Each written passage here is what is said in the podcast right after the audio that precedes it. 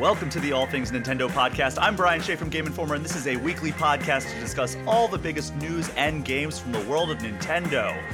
As you are listening to this episode, I am out on vacation, so we are pre-recording this.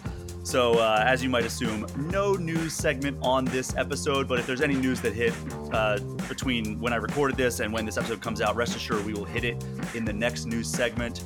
Uh, but we just wrapped up an extremely busy holiday season, and uh, you know, a lot of huge games came out in the last forty-five to sixty days. But we have two games that have hit Switch on this same day this episode launches. So we have Super Mario R P G and Persona five Tactica, both out now as you're listening to this.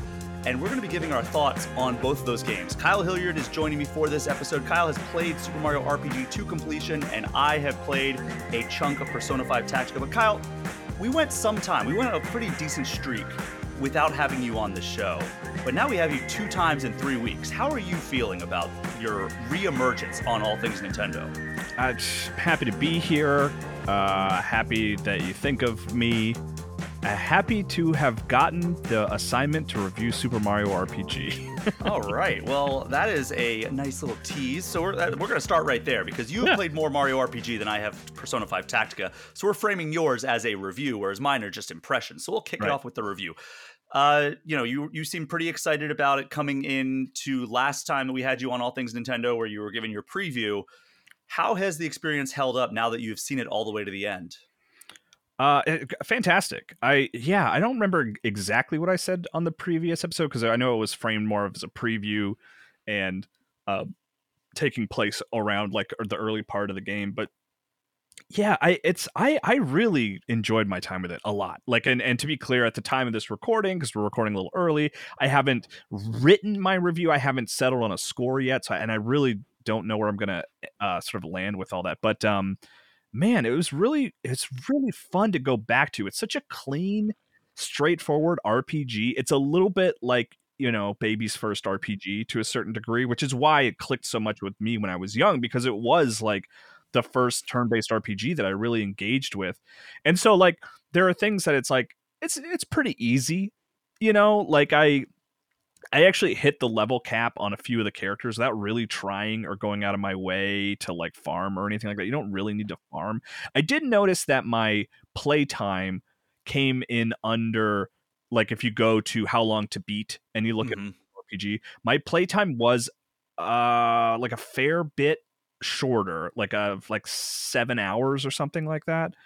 Oh, uh, really? Yeah. Which I think, and I think that's, you know, a result of just like, just the, the speed at which the game moves. And I also think, and I haven't tested this, so like, don't hold me to it, but I really think that they like cleaned up the sort of trajectory of like leveling up and stuff mm. like that. Like, I don't remember having to farm a lot when I was young, but like, I really did not have to farm at all uh, playing this game, which is like a good thing. Like, I like that about contemporary R P Gs. Like one of my favorite thing things about Sea of Stars earlier this year was like, I was just able to sort of stay on a trajectory and could engage with as the fights as much as I wanted to. Like I still, you know, the recommendation for any R P G like this is like fight everybody, you know, mm-hmm. like that's no difference here, but like, I never found myself needing to go out of my way to fight anybody.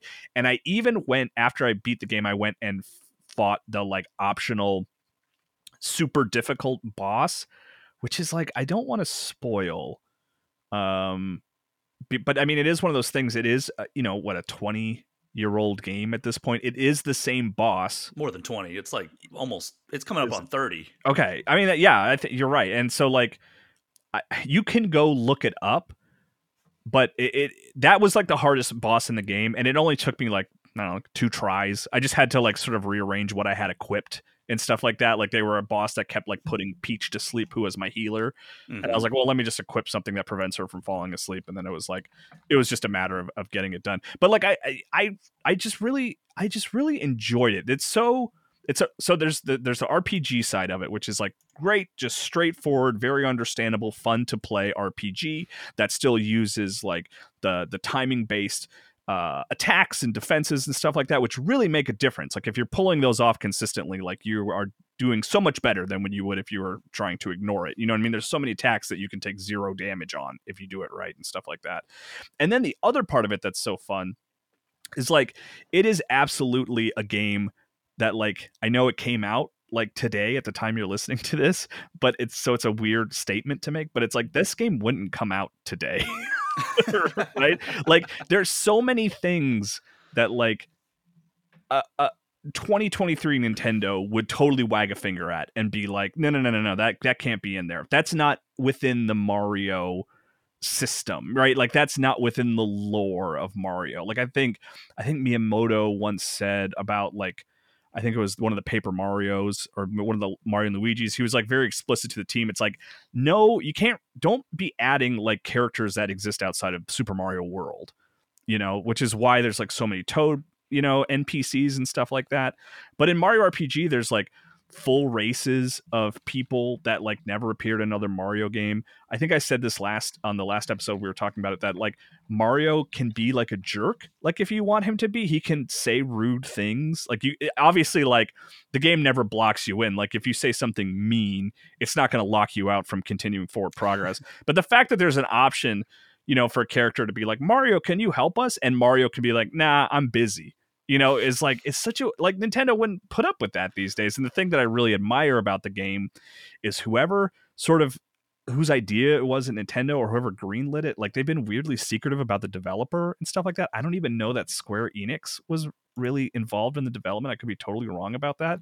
Yeah, but that I, was actually a question I had, because I've been looking it up, trying to see if there's any trace that Square Enix has been involved with this, because it was Square yeah. developed back when it originally came out. I mean, I will say, like, there are there are things in the game that Square would have needed to sign off on, you know, which mm. is like a tease for people who have never played Mario R P G. Maybe this is the first time they're playing it, but, like, there are Square things in there that they would have had to at least looked at and been like, yeah, sure, mm. we'll allow it, you know.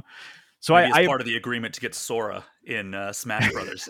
They're like, well, I mean, also... honestly, there might be some weird stuff that that kind of, like, you know, the whole um, Oswald the Lucky Rabbit making its way back to Disney as a product of uh, Epic Mickey uh, being made by Warren Spector and stuff like that. There's, like, all those those like weird deals that these companies make in those instances. But but I just love that, like like it it feels like out of time in a good way. And then there's like, there's, I think there's a lot of behind the scenes stuff that they cleaned up to just make it feel like more contemporary, like just move a little better and just feel a little better and be a little more welcoming. Like, I think Mario R P G is a game you can go back to. It's not, it's not so dated that, like, I feel like Final Fantasy six is harder to go back to mm-hmm. than Super Mario R P G, because Mario R P G is like an active, colorful, fun, not overly complicated R P G, where Final Fantasy six is a little stiff, you know, and like just kind of it's it's there's a, there's a sort of a glass that you need to break through to sort of get into that game. And there's still farming and stuff like that.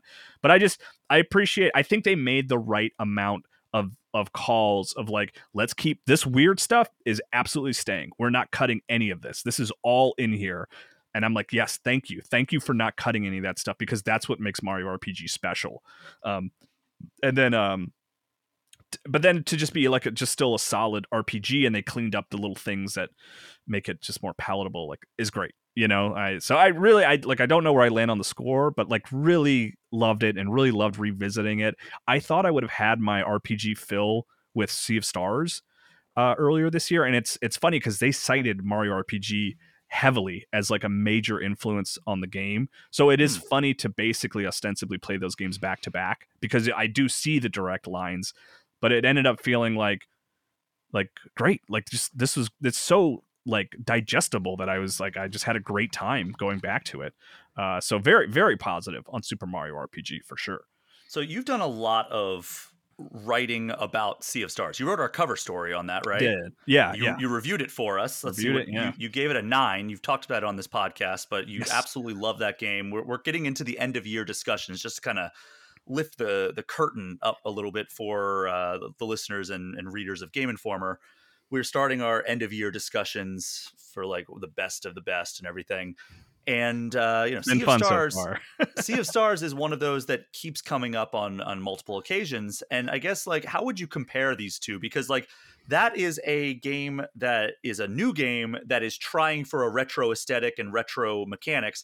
This is the kind of converse of that, where it's a retro game that is bringing it up forward into modern aesthetics. Yeah. So you're, so what's, what's your sort of main question is like, how would you compare these two? If like they're, they're very, uh, they're, they're very similar, but kind of approaching the same target in different, from different, opposite ends of the yeah. spectrum, you know? Um, yeah. I mean, I, I honestly, Sea of Stars is the more contemporary uh embracer of modern video game lessons, right? If you came up to me and you're like, I'm in the mood for kind of a sort of a sixteen-bit era or sixteen-bit inspired R P G, I would actually say Sea of Stars. Like, I think Sea of Stars is a better paced, more interesting narrative game, but Super Mario is like, it it, it really feels like a good retelling of that original game. Like, they I think they really they they They made it feel modern without deleting what made it special, which is like a really hard line to walk.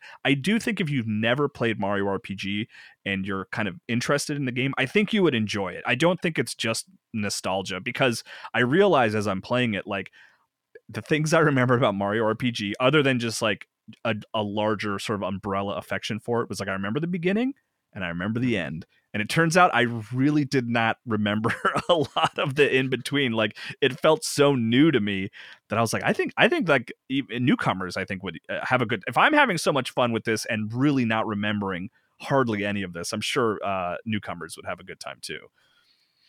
Yeah. I mean, I am one of those newcomers, and I'm having a good time with it so far. Again, like when I was a kid, I only played kind of that intro sequence at a friend's house and thought this is the coolest thing I've ever seen in my life, and then never owned the game. So it's like, if you don't own an R P G, it's kind of hard to yeah. to get through it. Like, I could go to a friend's house and beat like Mario or something, but like, it's doing like, that know, with you, an R P G is a taller task. Like renting a game at Blockbuster, it's like, yeah. oh, if I get it next week, maybe that maybe my save file will still be there. We'll oh see. My God, the anxiety that existed around that of like, I hope nobody else picked up this copy of A Link to the Past and deleted my save. Yeah, yeah definitely they, they, they did. They did delete it. um, but you, you used the phrase "baby's first R P G," and I think that applies to a pretty wide collection of role-playing games from this era. Mm. So it, it's funny because it, I feel like there are two buckets. There's either Baby's First R P G or this is for experts only, like or, yeah, from this yeah. era anyway. Sure, and yeah. my favorite Baby's First R P G is always going to be like Pokemon Red Blue. And uh, you know, where would you put that on the spectrum when compared to Pokemon Red and Blue for like, okay, this is like Baby's First R P G in terms of like approachability, in terms of like, this is something you you realistically could come into this as your first entry point in the genre and fully get like the entire experience. I mean, I honestly, I think Mario R P G is like a better starter R P G mm. because it is so much simpler. And that's like not to detract from Pokemon. Like, the cool thing about Pokemon is how many different ways you can take it. You know, like if there's one hundred fifty creatures, each with four individual moves and classes and things like that. Like, you can arrange your team in different ways. Part of the game is like the background of like trying to figure out where Pokemon are that are secret and like collecting them all. And like the core R P G part of it, you know, the, the gym badges and stuff, that's pretty straightforward, but a lot of the other stuff around it, like you can, it can get as complicated as you want it to be. Right. Mm-hmm. Where Mario R P G is like, you got Mario, you got two other teammates, you each have a selection of attacks, um, get to the end of the game, you know, like it's like, it's linear. It's a linear game. It's like, just get stronger and stronger as you fight harder characters. And then at the end, you'll beat the end boss. Right. So I think it is simpler in that way. And I, you know, I don't, I'm not saying like one's better than the other or anything like that, but if you're like truly want like the baseline, like I've never really played an R P G, I think Mario is like one of the best, if not the best. And kind of playing off of that the, that comparison, you know, when Pokemon Let's Go Pikachu and Eevee came out, I enjoyed a lot of what that game did, but they kind of went a little too far with the modernization of the mechanics and everything. Uh, but one thing that I was kind of less excited about was the uh, the art style of Let's Go Pikachu and Eevee. Just by the time I got to the end of it, I was like, this is just really bland and vanilla and I, I, I, let me let me dial that back, because I don't I don't like the use of vanilla as a uh, as a, a, a detractor. I'll go back to bland, because I'm a fan of vanilla. I put vanilla in my it's protein shakes. I don't know Vanilla's why we a good flavor. I don't know why uh, we end up, I probably have used it at some point. It's just a weird colloquial term that we use, yeah. but uh, really bland. And um, you know, I, I I wish that there was more to like more personality to the the visuals of Pokemon Let's Go Pikachu and Eevee. How do you feel about the visual changes and upgrades that were made in Mario R P G? Uh, they're good. I like that's tough because I do. I am an old person, so I do just happen to like pixel things. you know, like I there's no sort of getting around it that I'm just always going to be charmed by pixel art. And like the Mario R P G, I mean, when you look at the characters you recognize, like Yoshi and Mario and stuff like that, they do look kind of generic. Mm-hmm. Um, these were, I could be wrong about this, but these may have been the first instance where we saw something close to a three D version of these characters.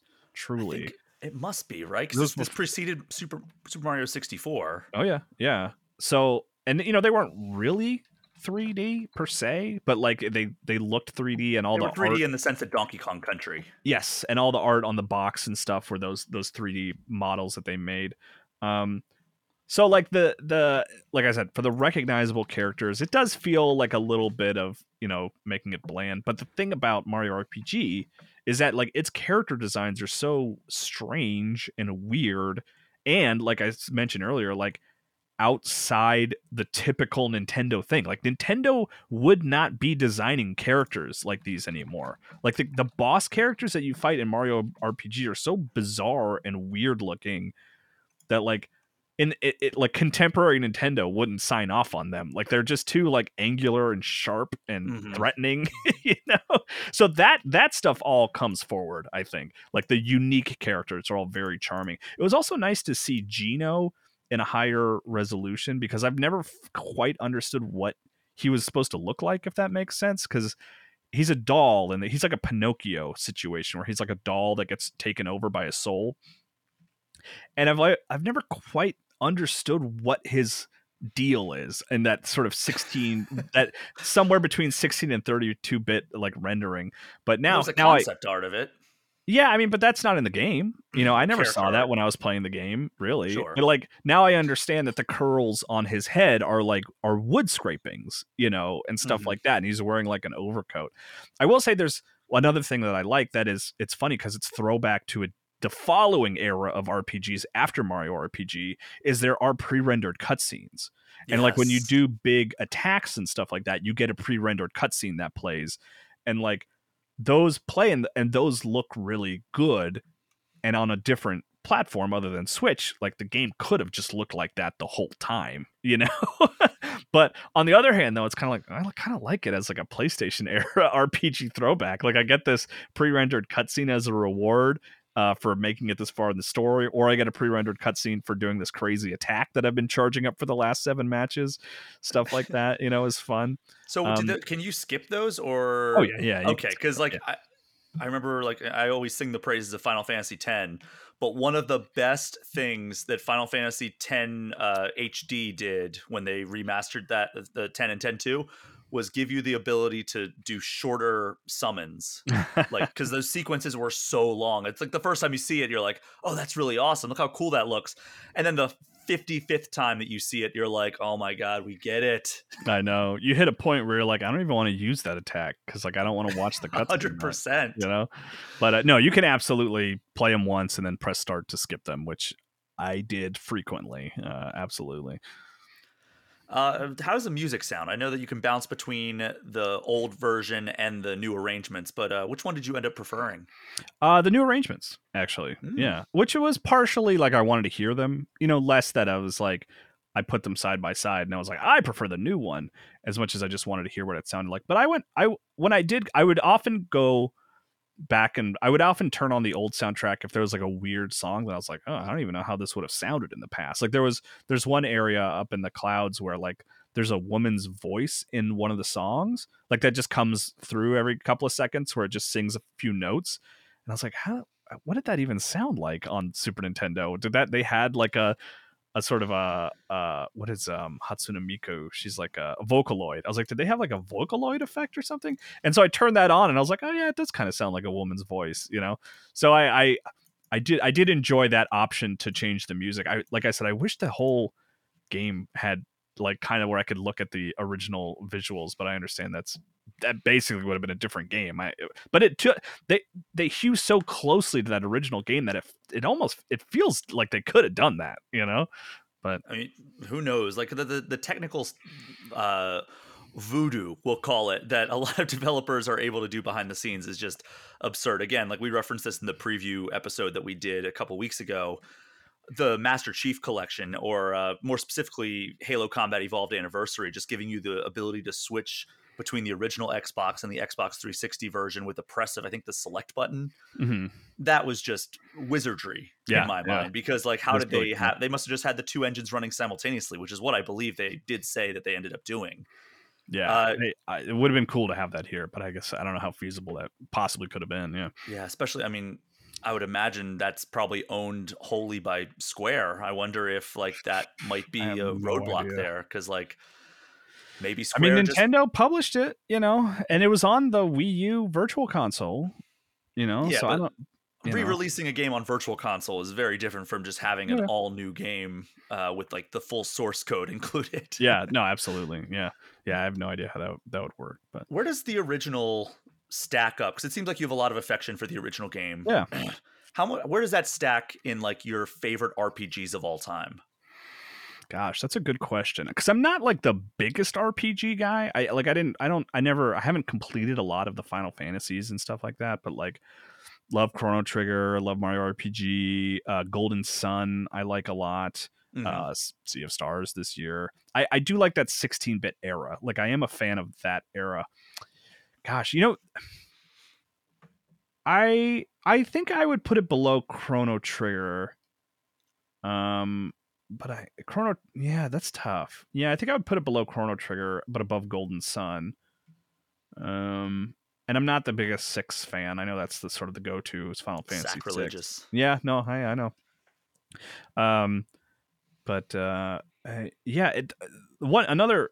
Sort of thinking about it that way, one thing, sometimes I'll play a remake of a game and it will sort of color me in the wrong direction, if that makes sense, where you kind of be like, oh yeah, this this part of the game was kind of sucked, or like, yeah, this doesn't hold up as well. I have the new visuals, but it mechanically it doesn't hold up as well as it used to. I will say that playing the Mario R P G uh, remake did did color me in the right direction, where I was like, I think maybe I, I like this even more than I remembered.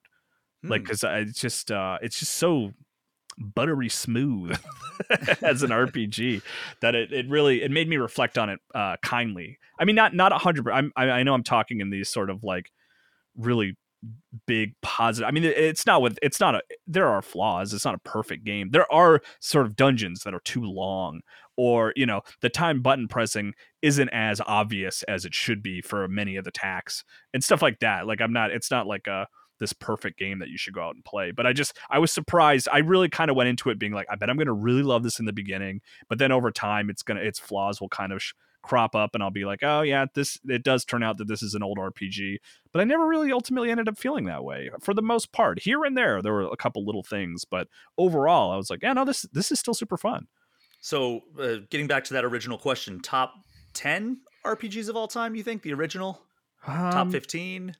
For for me personally, and like what I what I like from R P Gs, maybe just because I happen to have a lot of affection for that era. And Mario R P G, like I've said a number of times, like was the first turn-based R P G I ever finished, and like mm-hmm. it made me understand what was fun about the genre where I had struggled with it previously. Um, and then you know, there's all these factors of like, well, what counts as an R P G?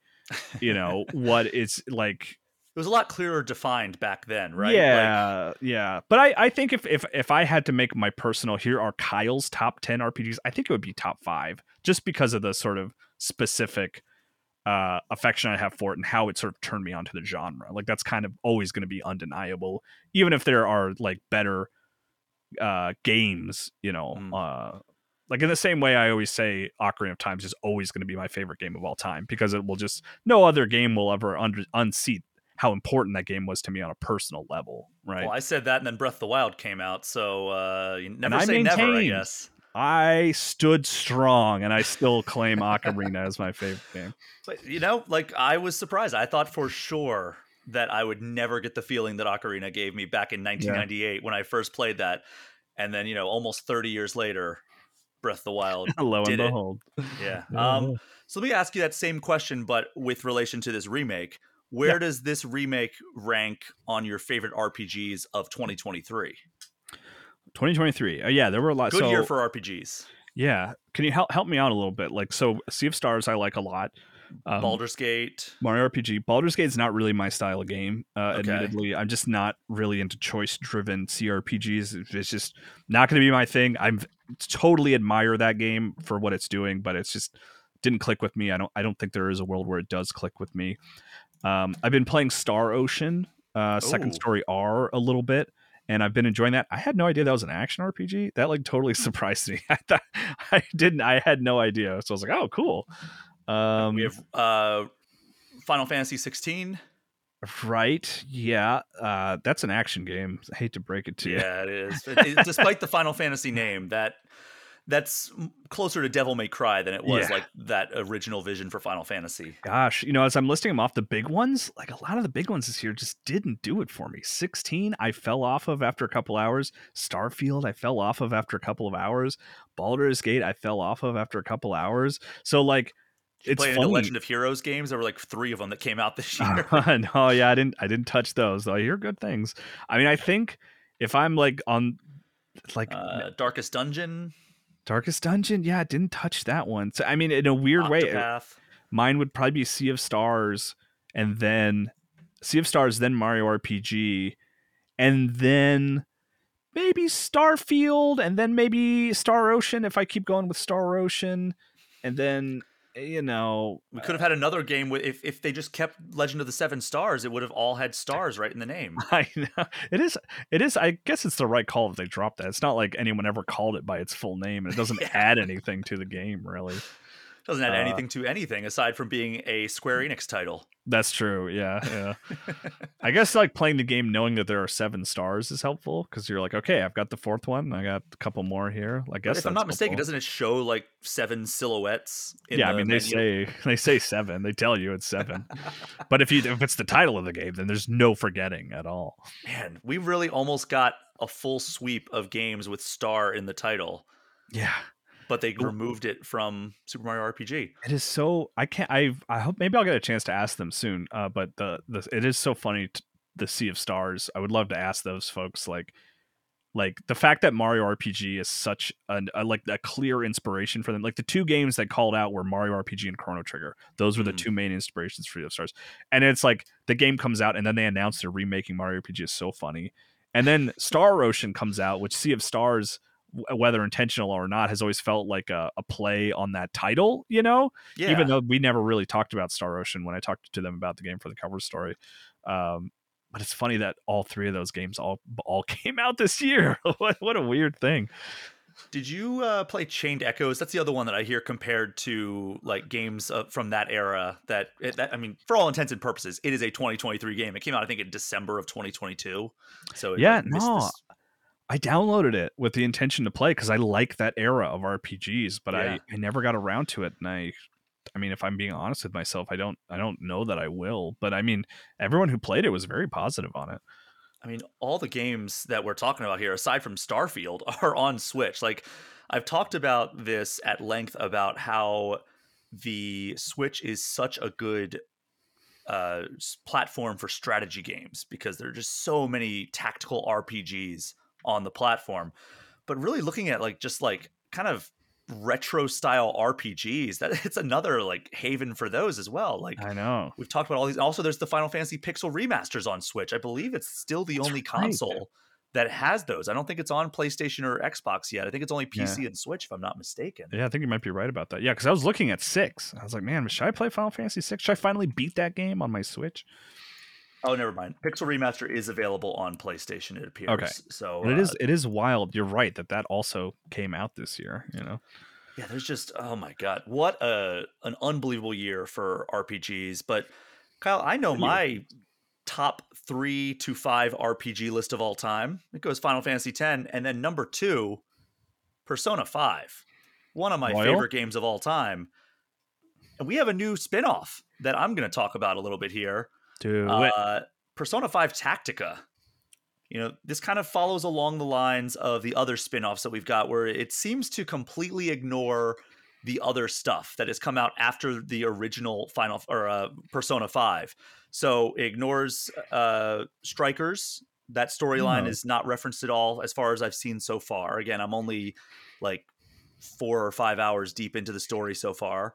Um, it does not reference any of the stuff in Royal, which is still kind of perplexing to me because... Oh, that's weird. That's a weird one. Like, like Strikers, a... I almost understand, but Royal is surprising. Yeah. Yeah, it's very weird to me that none of this stuff referenced. So, like, the characters that are introduced in Royal, you just never see them in any, like, the subsequent adventures, which I guess makes sense because, like, they're not really considered canonical, I don't think. Like, I think in talking to the development team and the P R people for both of those games, Strikers and uh, Strikers and uh, and Tactica, they've told me that, like, oh, this is just kind of like a fun spin-off story. It's not really like a, a canonical thing that happens in the world of Persona five. Can I can I ask you a big Persona lore question? Oh, God. Yes.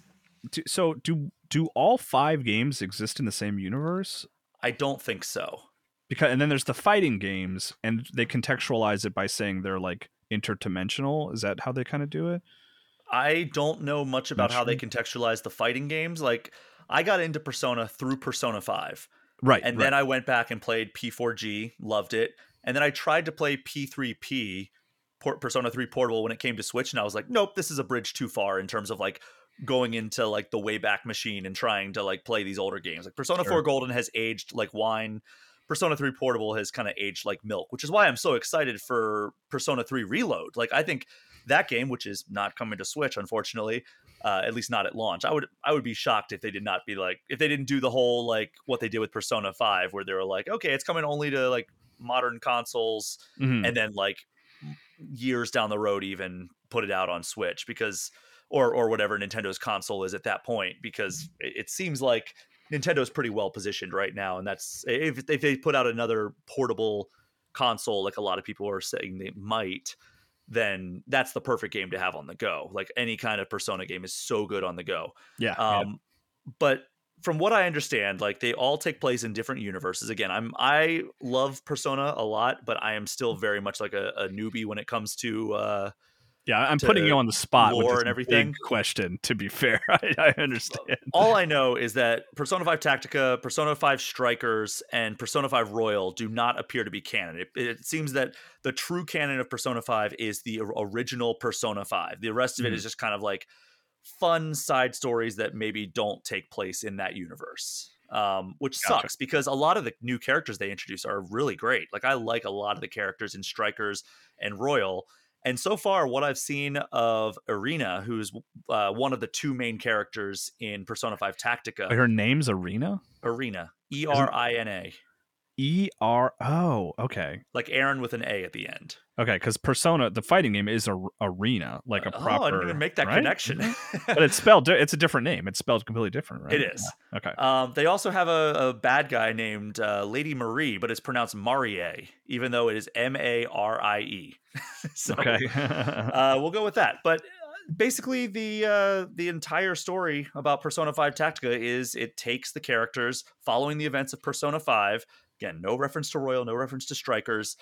Uh, I did find a little bit of a an allusion to, like, oh, this could be a vague implication of, like, there's another story, because they're like, they're, they find a character and they're like, oh, you know who the Phantom Thieves are? It's like, yeah, after your last adventure, of course I do. And, like, they they just left it seemingly intentionally vague okay. to be like, oh yeah, that thing that we did in Royal or that thing we did in Strikers. But it, who knows what they're That's actually referencing there. Um, But it takes them, and they're on a new adventure, and basically they're in their their coffee house that they base their operations out. They're just kind of chilling, like talking about, like, oh, what a shame. We're all going to be going off to school soon, and we're going to have to go our separate ways. And then, like, this event happens, and then, like, they they like the kind of the, the world shakes, and they go outside, and the oh, entire oh. world has changed. Question. Are they in that chibi art style at this point already? They are. Okay. They, okay. That, this it's, game it's exists throughout in the, the whole chibi game. Art style. Yes. Okay. Cool. Cool. Cool. That's what I was curious. So they go outside and uh, they're in like this kind of like weird, like surreal. I don't even know how to explain it, but there's like legionnaires all over the place, like these like old style soldiers that are uh, they attack them, and it breaks out into turn-based tactical strategy gameplay. And uh, you know, you kind of just everybody has their persona that they can use. Everybody has a gun for like ranged attacks, and everybody has, if you really want to get like up close and personal, they have a strong like physical attack, like a melee attack. But that's really risky in a strategy game because you're, you have no cover at that point and you're just completely exposed. So like, if you're going to do that, you better hope that it's either uh, super effective, A K A critical, which means that it's going to knock them down and give you a one more attack, which gives you another action in that turn, which you can move and then attack again, or defeat that enemy altogether and not leave you open to attack from any other enemies. So I like that approach because usually it's like, oh, this enemy is like weak to gun, but I think that they're they're uh, vulnerable to my melee attack. But, oh, is it going to leave me open to attack from that other guy that's over on the other side of the, the map? And there's always kind of like that risk reward that you have to balance. And then there's also the persona aspect where, you know, everybody has kind of their own like elemental style attack where, you know, uh, Morgana has a wind-based attack, An has fire-based, and um Erina kind of has like a confusion-based attack. It's almost like a psychic damage. And, um, you know, and she kind of acts almost as like, if you're not a Persona fan, she kind of acts as like the the newcomer who fills your, like the shoes of the viewer of like, oh, I don't know what Persona is. Like she, like one of her early questions is like, how do you get a Persona? Like, should I have a Persona? And like, you, you can answer. They do that thing where it's like, there's dialogue options, but no matter what you answer, like it may like have a different response from one of the N P Cs, but then they just get right back on script. Like one of the answers you can give, like, oh, what, what's a persona? How do I get one of those? And like, you can just be like, you just get really angry and yell because like, that's what all of the cutscenes were. It was kind of a funny joke um, where they get really like angry, angry and yell. Or, yeah, they yell. And it's, it's very much like going Super Saiyan, just to bring it back to a reference. Oh, you'll understand, yes, Kyle. Thank you. Right. You've heard of Goku. The we're we're close friends, Goku and I, Goku-san. um, but yeah, like it it seems so far like a pretty solid turn-based strategy R P G. Um, the story has not really picked up legs yet, as of what I've reached so far. Um, that that Lady Marie is kind of like this giant pink lady in a wedding dress, and You're, she seems to be like the ruler of this first, they're called kingdoms in this. They were called palaces before, um, okay. where it was kind of like the the metaverse where you go in and like this like this distorted reality, but you're like actually in like the the uh, the consciousness of like the target that you're going after. This, mm-hmm. I don't quite know what the actual like reasoning behind like this distorted reality is, but like they call it a kingdom. I'm assuming there's extra kingdoms in in this world. Um, But she has like the way they described her is like she is in the perpetual state of preparing for the perfect wedding, which is a very weird thing. And so she's always in a wedding dress and she is enslaving all these people. She has the power to like mind control uh, people. So that's the first thing she does is she mind controls your entire party, which is a very good excuse for them to be like, okay, you have to use these three characters and you have to rescue the other characters one by one. So like, first up, you uh, you rescue An and Futaba, and we're not going to go any further in the story than that. But like, you know, you slowly start rebuilding back your party, um, and you you get another new character in there.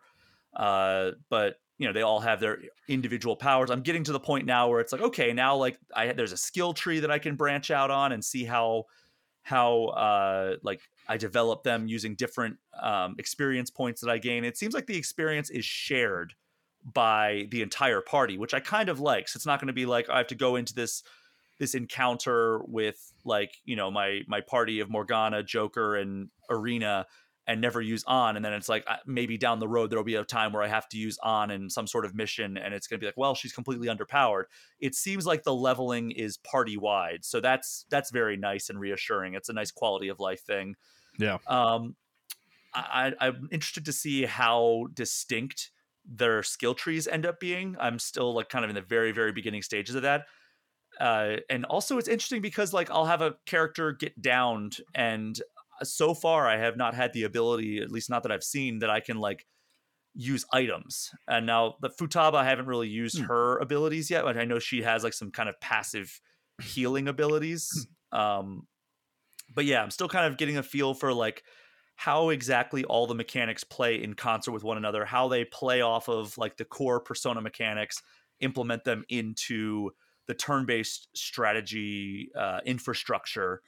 But so far, I'm having a really good time with it. I uh, I do like that they're they have a distinct take on kind of the all-out attacks that the Persona series is known for. So in the R P Gs, if you knock down all the character, all the enemies with like critical hits, then you can you kind of rush up to them, and you can either negotiate with them to get like uh, special like items or whatever, or you can do an all-out attack, which is just a super powerful. Everybody in the party attacks at once. It's always like kind of like a pre-rendered, unskippable cutscene. Thankfully, it's very quick, so it's not like a super long cutscene. Um, they did that in Strikers as well, which I, I thought was kind of cool. But with this, the way it works is it's all based on positioning. So you have three party members, and you have to form a triangle with those three party members surrounding a group of enemies. And if you do that, the lines connecting your party members will form like a flaming triangle. Oh, and okay. That signals to you that you can pull, I think it's the right trigger, and activate an uh, uh, an all-out attack. And then that does a pretty devastating damage. That actually saved me in one of the encounters that I had where I was like, I don't know if I'm going to win this one. And then I got, I remembered that existed. And I, I got into position like by moving a character in one direction. I'm like, oh, awesome. Yeah, great. Perfect. So do, um, um, if you, okay. So there's like X COM over here, and maybe like Rabbids over here. Fire Emblem and Final Fantasy Tactics is like somewhere on this line. Like, where does Persona fall? Like, what what is it? Like, what like what is it the closest to? Right? Like, if you're a fan of this, Tactica is, is for you. I would say it's somewhere between Fire Emblem and uh, Mario plus Rabbids. Like, it's okay. It seems so far like it's grid based. It is. You, it's it's one of those things where it's grid based, but you freely move, and like you can run around the battlefield, like seeing like, okay, here are the limits of your movement, and then like when you go into like a position, it'll tell you, okay, you can attack this enemy with your gun or this enemy with a melee attack. So you but have not, there aren't time. Squares though. You're not. Moving. They are squares, so you, you will they end are, up okay. in a square. Um, okay. And okay, when, okay. when you do a melee attack, one thing I do like is like when you do a melee attack, they usually go flying, and then you step into the spot they were. So there are okay. healing squares like placed around the, the field sometimes. And if there's like an enemy on a healing square, you can knock them out of it. They'll go flying backwards and you take that spot. Right. So it's it's kind of nice in the strategy of that uh, aspect of it. But yeah, it certainly feels closer to one of the more casual tactical R P Gs than something like uh X COM, which I also love. I love X COM. Like I've had X COM two collection installed on my Switch since it came out. Like that is one that I I will play forever. Like I I I, I think I bought X COM two on or X COM one on Vita, I believe it was on. Oh, really? And wow, just because I was really like, "Oh, I want this on the go." And then I think X COM came out on iPhone and I bought it there like a long time ago. I'm sure it's completely broken with all the updates now. I, I doubt uh Firaxis or two K or whoever ended up developing the, the mobile version of that has been updating it after all the the innovations the iPhone has had. But um you know, there's just a lot of uh a, a lot of great D N A between Persona five Tactica and the Persona five, like the the base R P G brought mm-hmm. into it, and I like that. And the thing that I'm most excited about, which I don't know how much they're going to get into it, because like one of the key elements of the Persona R P Gs are the social links, right? Like you want to have these interactions with these characters. And then as you get to know them better, you unlock new scenes with these characters. They get more powerful because you have a stronger bond with them. They'll sometimes learn new attacks, new abilities. And I don't know how far they're going to go on this. I have a feeling not very far. It certainly seems like the... like you can have side conversations with the characters when you're back at the hideout, but so far it seems pretty linear in terms of like okay. the interactions you're going to have, the cutscenes that are going to play. It's not like I could, at least not that I've seen so far. You can't just be like, okay, I want to take on out on a date, and then we're going to get like closer because of that, and then she's going to unlock like upgrades to her character. It just seems like you choose their skills based on the experience that you accrue as you play through it. There are also optional objectives like don't get attacked more than three times in the course of this battle, or finish this battle in seven turns or less. And then that, mm-hmm. I'm assuming, gives you extra X P. And all the characters obviously have unique abilities. Um, Erina just unlocked one where she like plants a flag and it's like kind of like a rallying cry for the team. So there's um, th- there's a lot of cool stuff at play, and I'm I'm really really interested to see how it continues to evolve. We do, as of the time this uh, this episode is live, we should have a review from a freelancer up on game informer dot com. I am not the one reviewing it. I'm just checking it out for the sake of uh, talking about it on this podcast, but I'm I'm loving it. And, you know, cool. I, I, if it continues evolving the way it has, I could see myself uh, considering it one of my probably top ten games of the year. But of course, there's so many games I have not even gotten time to to get to because uh, as the, the catchphrase goes on this episode or this this podcast, with what time? I know, this whole year, man, it's insane. But yeah, does this sound like something you'd check out? Um, you know, I've never found a tactics game that I really fell in love with, if I'm being fully honest. Like, it's just not typically my genre. Like Mario Rabbids, I I played like half of both of them. Well, that's actually not true. I played half of the first one and like an hour or two of the second one, and my reaction was like, yeah, this is this is charming and like well done and and and cool. But it's just like, I just, generally speaking, I just, I need a more active form of sort of engagement when it comes to sort of a versus, like, con- like even a turn-based R P G does more for me of just being like actively attacking. Um, now that, that said, I, I have it downloaded. I always like to check in on these games. I, I think it looks cool. I actually, I actually kind of like the art style. I know that's sort of been a point of contention of like mm. the, the original is so good, right? Yeah. Like, but I don't, I, I'm always like, totally in, in any game that I love, frankly, like I'm all for like trying something different, you know, and maybe it hits, maybe it doesn't, but I'd like it to sort of have its own sort of style. Like Strikers just sort of doesn't really, it just is an extension of what Persona five did. So it doesn't really have as much of its own identity. Mm-hmm. Um, but so all of that is a roundabout way of saying like, I would like to check it out. I, I think my family is going to play because everyone, both my wife and daughter like Persona a lot. Uh, so I think they're going to play it. So I'll probably see a lot of it. But I, yeah, I don't know. We'll see if I actually... Are you playing on Switch or are you playing on console? I am playing on Switch. And so okay. I did a preview event that I talked about, I think, on this podcast. I don't know. There's there's a lot of episodes of this podcast. And I did that back over the summer. And I played that on P S five.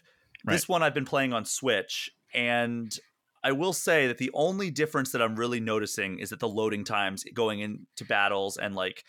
If I skip like a, a dialogue sequence or something, because I've accidentally done that a couple times where I'll hit start by accident and it'll just like, it'll push me out of the scene. Hope they weren't saying anything important.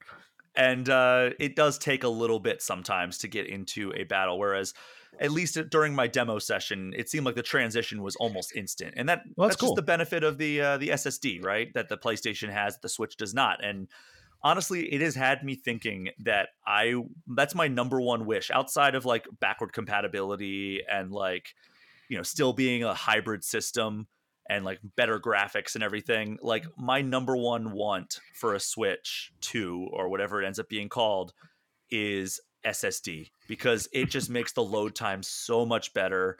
I'm assuming that would help a lot with like some of like the the. streaming problems that a lot of Switch games have had, like with like pop in and everything, like being able to have a, a an S S D that integrates with the processor and, and wherever whatever it is that Xbox has like touted, like, oh, we've got a processor that takes advantage of the S S D. And I think that if Nintendo, I mean, look at look at how tiny those uh those S S Ds are that you can install on your PlayStation five. Like they are very slim. Like yeah, they're expensive though. they're they're expensive, but not like prohibitively so, right? Yeah, like yeah. They're coming down a lot. Like I just bought a one terabyte one on my my P S five to to add in, and it was on sale on like Amazon for like sixty, seventy bucks. So I, I guess what I, the reason I even said that is because that's that's what Nintendo is saying, I think, right? It's like this would up the price too much, but man, I would rather have a a, a, a solid state than a than an OLED screen myself. Oh, one hundred percent, yeah. Uh, but yeah, If you want to read more about either of the games that we talked about on this episode, go to game informer dot com. We should have a freelancer review up of Persona five Tactica by the time this episode goes live. And Kyle, I'm assuming your Super Mario R P G review will also be live. So uh, unless there's some kind of disaster. Well, I hope not. I hope yeah, you're okay. I, I, I don't even want to. I shouldn't have said that out loud. But yeah, the review should be on the site. Uh, but yeah, both these games are available today on Switch. Uh, Mario R P G exclusively on Switch, and uh, Persona five Tactica is one of many, pla- or Switch is one of many platforms for that game. It's also available on PlayStation, Xbox, and P C, which, by the way, it uh, leaked a week early, a week and a half early on Steam very briefly. Oh, uh, really? Somebody threw the Switch funny. early on Steam uh, last Wednesday, or I think last Wednesday. I, totally I woke up and saw missed that. Oh, weird. Yeah, so just so, a couple people grabbed it and they're already playing it. I, I think it was more that. than a couple people. I don't know if like Atlas was able to like deactivate their purchase remotely, but I would imagine if they bought it and then like took Steam offline or something like that, they were able to just play the full version and hey, for it. whenever. Take advantage of the mistake. What am I? But yeah, what should I tell you?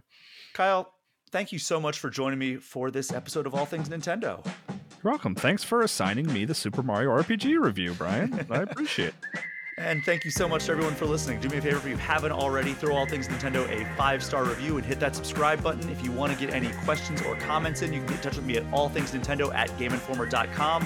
You can also join the Game Informer Community Discord, which is a perk for subscribing to our Twitch channel, even just for one month. Kyle, plug something. Oh, follow me on X.